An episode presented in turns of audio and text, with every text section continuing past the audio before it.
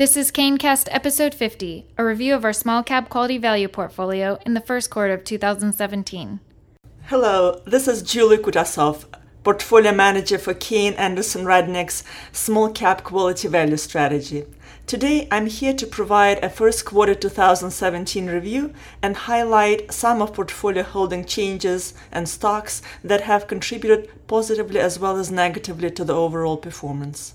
Stock market returns were solid in the first quarter, with the S&P 500 index advancing over 6% and the Russell 2500 index up nearly 4%, following a robust second half of 2016, which was driven by investor post-election enthusiasm, oil markets recovery, and improving economic growth.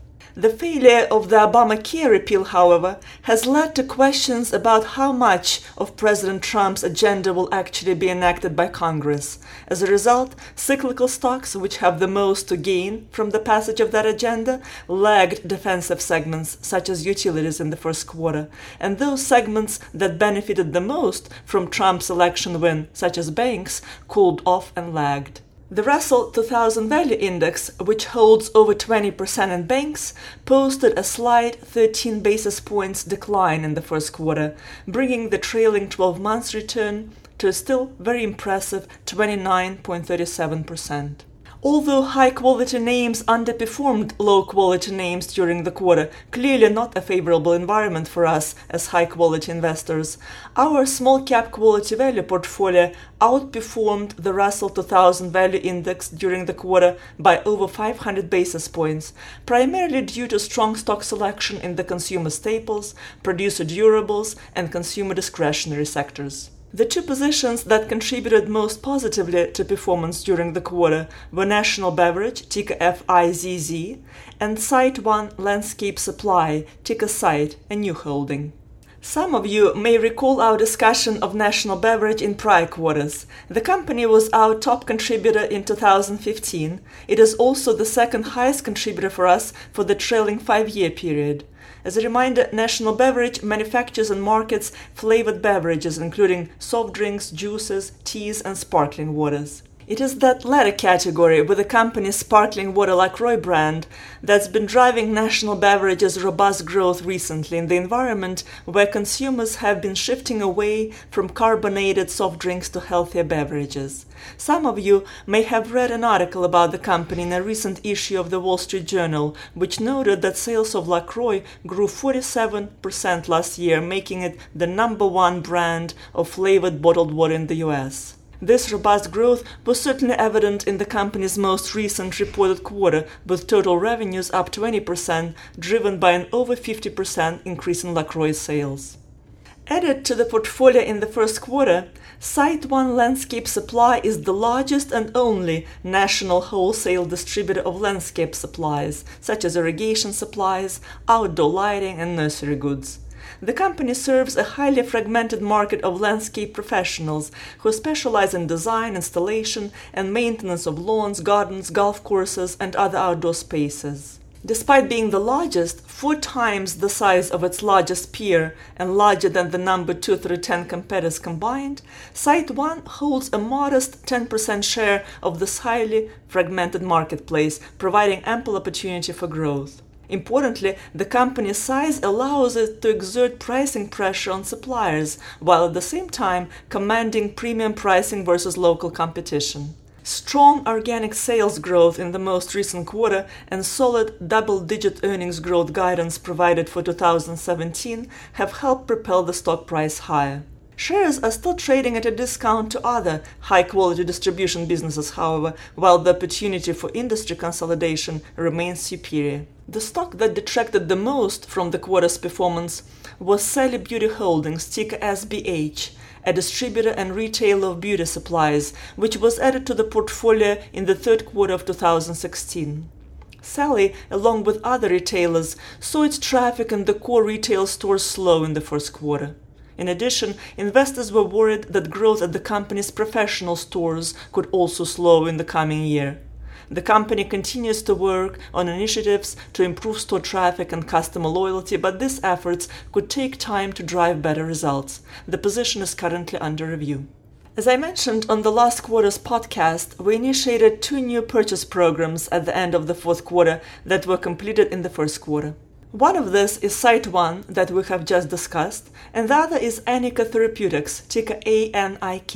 We also initiated and completed purchases of Lincoln Electric Holdings, ticker LECO, and Watsco, ticker WSO this quarter, and we sold our position in CEB, a leading provider of best practices research, executive education, and decision support tools to business executives early in the quarter following the company's January 5th announcement that it was being acquired by Gartner in a cash and stock transaction representing an approximately 25% premium to the previous day close.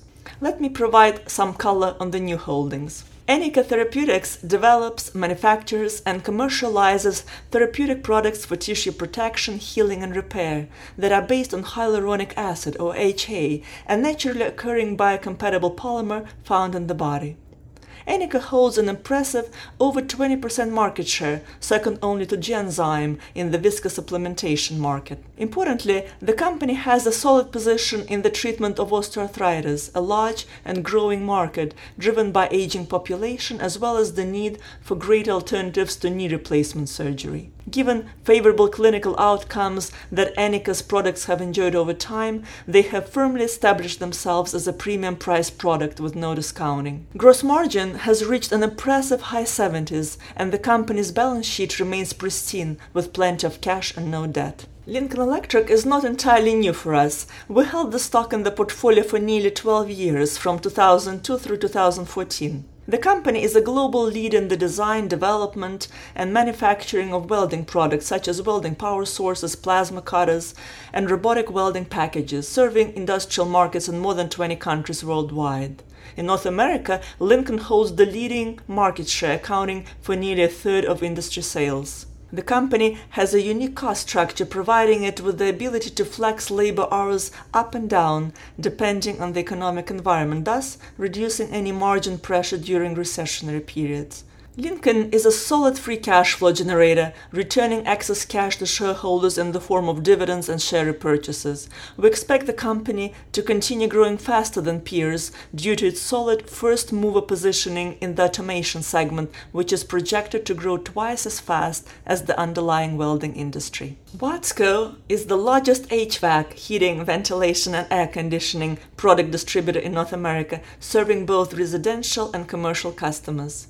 Roughly three quarters of revenues come from replacement, much of it understandably urgent, especially in winter and summer months, bringing stability to the company's earnings stream. Watsco scale provides the company with a competitive advantage on product availability and breadth, both highly important to the company's contractor customer base. Over the past 10 years, Watsco posted a solid 15% average return on invested capital and grew revenues at a 12% annualized rate, having taken share from smaller competitors. With its capital light business model, the company has been a reliable free cash flow generator and a disciplined capital allocator, returning excess cash to shareholders in the form of quarterly dividends. In summary, we are very satisfied with the portfolio's current positioning, both in absolute terms and versus the Russell 2000 value benchmark on all of the quality, growth, and value metrics that we monitor and manage to. Five year average return on equity for our companies stands an impressive 21.5% versus just 8% for the Russell 2000 Value Index. Importantly, it is derived from solid underleveraged balance sheets with debt to EBITDA ratio for our companies of less than 2 times versus nearly 7 times for the index. Diluted earnings per share compounded annual growth for the past 10 years, which includes the Great Recession for us,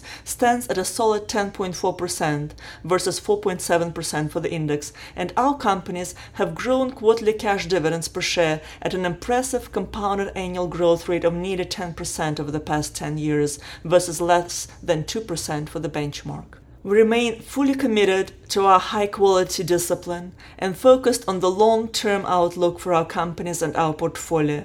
We also remain confident that investing in high quality businesses will yield superior risk adjusted returns over the longer term. In fact, our discipline of being a high quality investor has been proven through our long term alpha generation. Thank you again for taking time to listen to this recording today. And as always, if there are any questions or comments, please do not hesitate to reach out to us.